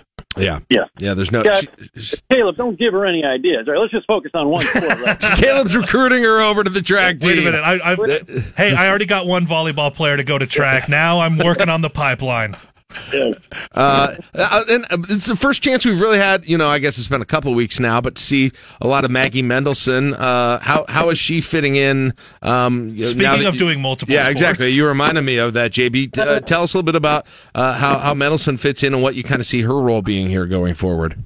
Big upside eventually. Really hope she becomes, in my opinion, the first Husker who is stellar at two sports. Love. I, I really hope she doesn't ultimately choose uh, basketball because she has a huge upside. But right now she's raw. All right? she's a legit six five. I mean, uh, volleyball heights are a little flaky. Like if I played volleyball, I'd be six two, blonde. I mean, it, things get a little bit iffy when you look at the roster. But she's legit six five. But she's seventeen years old and she's playing a position that's right next to the setter, so the timing has to be perfect. Furthermore, the Huskers are running two setters, so she's got some you know challenges uh, already. But she's hand, she's handling it just fine. She's hitting about a hundred or so. Um, and but she'll probably be in the mix for sure if the Huskers stick with a two setter offense. But don't get me wrong, her future in this sport exceedingly bright. Uh, Nicklin Hames is out. She was obviously in some pain in that match against Stanford. Uh, you know, on your show with uh, with Coach, I didn't get a whole lot uh, of of information on that. Just that you know she's out for the time being, didn't play against Kentucky, so I don't know what her status is. But how? Uh, what? I mean, I'm, I think the the obvious impact of that is uh, more opportunities for Kennedy Orr right now. How else does that impact this team right now? Leadership, more leadership will emerge, but I think that the chief beneficiary is Kennedy. Not just uh, knowing that she's got to play, uh, but just knowing that uh, right now you've got the you know four-year decorated starter at at uh, setter just unavailable, and so I, I think that frankly benefits Kennedy in, in lots of ways. I mean, right now Kennedy's just a, a little inconsistent in games, and you know a little inconsistent in practice, and you know right now there are not three elite setters available for the coach to, to turn to. They're just two, and that means Kennedy's time is here, and and uh, I don't think it's any coincidence that she had one of her best matches of the year. Still a long way to go to become the great Kennedy Orr that uh, we we heard about when she was in high school, but uh, a lot of flashes. I mean, she can block. She's physical. Uh, you know, you know, one thing is, you know, potentially maybe the Huskers go with a a five one, meaning Kennedy in the front row as a setter, Yeah. and Connie Evans in the back row as a setter. It doesn't solve the oh boy, here we go, two setters, nobody can get into a rhythm issue, but it it does. It has there's an argument to, to consider. Well, I will. I will say that in that Stanford match, at least when when Nicklin went off and Kennedy came on, I thought right off the bat Kennedy uh, had kind of a different energy. I thought she in in an unexpected situation. I thought she. Um, I thought she came came out and infused the team with a little bit of an energy there. They still ended up losing the match, but I thought we started to see at least in that match a little of of what we were hoping to see with her going forward, and and maybe this opportunity starts to create that for her. She she led them to that step three win against Stanford, but Nicklin was playing in pain. It was pretty yeah. visible, and and she hid whatever pain she had a year ago pretty well, and I think she got quite healthy the last month and a half, along with Lauren Stivrins, which is two of the reasons the Huskers made such a great run at the end of last year. But it it something's back, and and she's fighting through it. We got one of the best trainers in the business, so uh, you know the, the the key you know for Nicklin is let's take some time here, get her healthy, so when she's back, she can play a key role. And it might be, you know, back in the back row, or boy, she looked really comfortable the first weekend. Yeah. Yeah, no doubt about. It. Yeah, I just it, it, it's hard to tell, but it's hard to tell exactly how. And, and, you know, if you're sort of reading the tea leaves and where it looks like her pain is and those sorts of things, and I don't want to, you know, I, I don't want to speculate on something that hasn't been made public. But I mean, if it's if it's that kind of a back thing, that can be something that lingers on and and takes a while till you feel hundred percent. These HIPAA rules, you're not supposed to share any of that stuff. I remember, you know, in the old days, I used to talk about foot fungal issues I had, and now it's all. you know, intestinal disorders. Like nobody wants to hear anymore. It's just a, it's a big old HIPAA deal. Yeah, yeah, exactly. Um, okay, uh, now back to, to now those were my detours on individual players. Now back to the original point you were making about where Kentucky and Stanford were kind of were in, in working through and figuring out who was going to be playing, who was going to be doing what role as compared to Nebraska.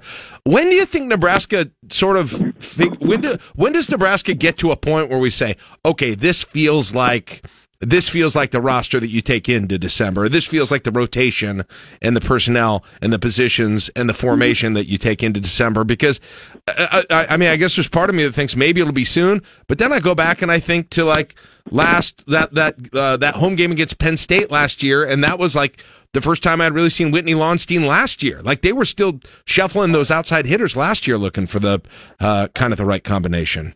The chess pieces will keep moving all the way through. I mean, last year Lexi Sun was still starting against Wisconsin. That was the last time she played, and so, yeah. you know, frankly, Lindsay Krause uh, got benched against Wisconsin, and then she was huge in the key run. Had amazing match against Texas, amazing against Pittsburgh. So the coach always has a reason for the stuff, and it it, it has a way typically of really motivating uh, these kids. But you know, the downside is that we got number what are they now? Number seven, Ohio State coming in. They've had the toughest schedule in the country. They've had some huge wins. They they got beat by Pittsburgh on uh, this weekend in three, but don't be confused. I mean, they're four and four, but this they they've they've had like one mediocre opponent the whole way. This is this is quite something. Yeah. Uh, so and and and um you know, Nebraska, you look at the beginning of the Big Ten slate, you do have that Ohio State match, which is going to be a, a huge one. That's coming up, by the way, on, on Saturday. So it's a Friday, Saturday back to back weekend at home with Michigan State on Friday and, and Saturday. But then you go on after that, you got Rutgers, Maryland, Michigan State, Michigan before you get Penn State on October 14th. So you do have, you, you don't take anything for granted, JB. If I'm the coach, I never say this, but those are all matches they should win. Okay. Uh, you know, that Ohio State one will be tough, but other than that, and, and you can tell me if I'm misreading any of these Big Ten teams, but those are all teams they could win. And it's extended period. It's almost a, almost a full month of that. Um, and here you go again. You're firing up the whole Rutgers volleyball face look on any given night. You never know. And Rutgers just lost to Princeton, and uh, but hey, who knows? You know, it might have been a calculus class. We're not sure what the uh, the challenge was, but uh, you, you never really get a night off uh, for the most part against volleyball, uh, in volleyball. But but uh, you're right. This is a stretch after Ohio State, short stretch when Nebraska can really tinker and hopefully do some refining. Yeah, it's just weird. This this schedule is weird this year. How it how it's kind of backloaded for Nebraska because you get to that last you know that last month of the year and you go right. You go that out of those last five matches, you got Ohio State and then Iowa, but then Purdue, Wisconsin, and Minnesota all at home to end this thing. And so the story on this conference season is not going to be written until the last three matches of the season. Um, and Minnesota's lost three times. Ohio State's lost four times, albeit against high quality, high caliber competition. Penn State's the big surprise. I mean, Wisconsin's uh, still flirting with a two setter offense. Looks like they're going to stay with it, and they've got a couple losses already. It's wide open. Yeah. Yeah, I was going to say who. I mean, if you've got to say right now, and you, you can you can look at the poll, but if you've got to say right now, out you know, outside of of Nebraska, who is uh, who is the favorite to be the biggest challenge? I mean, by rankings, Wisconsin is six, Ohio State is seven, Minnesota is eight, and Penn State is nine, and Purdue is eleven. So good luck if you're looking at the rankings to try and tell you who the who who, who the biggest competition is for the rest of the Big Ten. But based on what you've seen in terms of results, who do you think it is? Wisconsin. Still. Uh, defending champs. They got Jeez. a six player, Anna Smrek, and and uh, they're they're uh, they're uh, eight straight times of beating Nebraska. I mean, they're they're going to be a tough one, and the Huskers get them twice this year, home and away. So yeah. they're the team to beat right now. Yeah, Wisconsin. It's just Wisconsin and Stanford. It's those. It's those red teams, I guess. I don't know. The only ones that seem to have the Huskers number over and over again. Um, and and we saw it again. So hopefully they can get over the hump. Well, you, you know, JB, I, I I thought about you after that Stanford loss right away. While I was listening to you, but uh, but I thought about you after that that Stanford loss, and I was thinking about when I, I said, Jack, calm down. When is the right time to peak? Not too early, right? Never pick September. I- I- Titles are won in September. I learned that as a longtime Red Sox fan. Very few World Series are won in April. So now I soothe myself myself in my up when I'm upset about losses. Rarely when they occur with with your own words there, and I say yeah, don't don't peak early. 101. Coaching one on one. But- never peak early. But and we've talked about this before in a in a whole bunch of these really successful seasons that ended up in Final Four runs. You had those early losses, right? I mean that's that's almost been a little bit of a, a calling card is building off of early losses for the most successful seasons under John Cook in the last decade. Long term gain is often found in short term pain.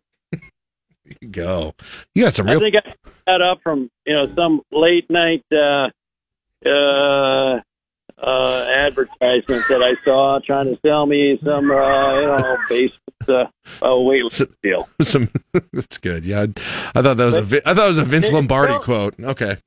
So much cheaper than I thought because all I had to do was give them like forty nine ninety nine every month for about thirty six months. I thought this thing was pricey. Then you carve it up into monthly payments. I almost went for that deal. Short term pain in your wallet too. Uh, hey JB, we'll be listening this weekend. Like I said, a uh, a pair of matches here this weekend at home, and uh, you know Michigan State Friday night, and then that Saturday one uh, on a on a bye week for Nebraska football. That is going to be a real significant one with Ohio State. Should be a great one. You can hear it right here on the Broadcast House network of stations, uh, including B one zero seven three. Hey JB, thank you. I always appreciate it. We'll talk again next week, and we'll see how the Huskers came out of the weekend. All right. Do not buy anything while watching TV late at night. Nobody, nobody does that anymore. Anyway, now it's the internet now. But nonetheless, nonetheless, good advice still. Thanks, JP. I appreciate it. There's John Baylor, voice of Big Red Volleyball. 855. Our concert announcement is coming up next on KLIN. Sign up for the daily at KLIN.com to get today's top local and Husker news sent straight to your email. You're listening to LNK Today with Jack and Friends on 1499.3 KLIN. All right, I uh, well, real quick. Uh, well, let's do the, the concert announcement first. Uh, so it's coming up, Pinnacle Bank Arena, Saturday, November 26th. If you're a fan of Christmas music, uh, this is the new Mannheim Steamroller. Not Mannheim Steamroller coming. Pentatonix is coming to bring you their Ooh. Christmas spectacular. They've kind of taken over that mantle from Mannheim Steamroller over the years. Saturday, November 26th. Tickets go on sale this Friday, the 23rd, three days from right now at 10 o'clock on Ticketmaster. Stay tuned to KLIN to find out how you can win tickets.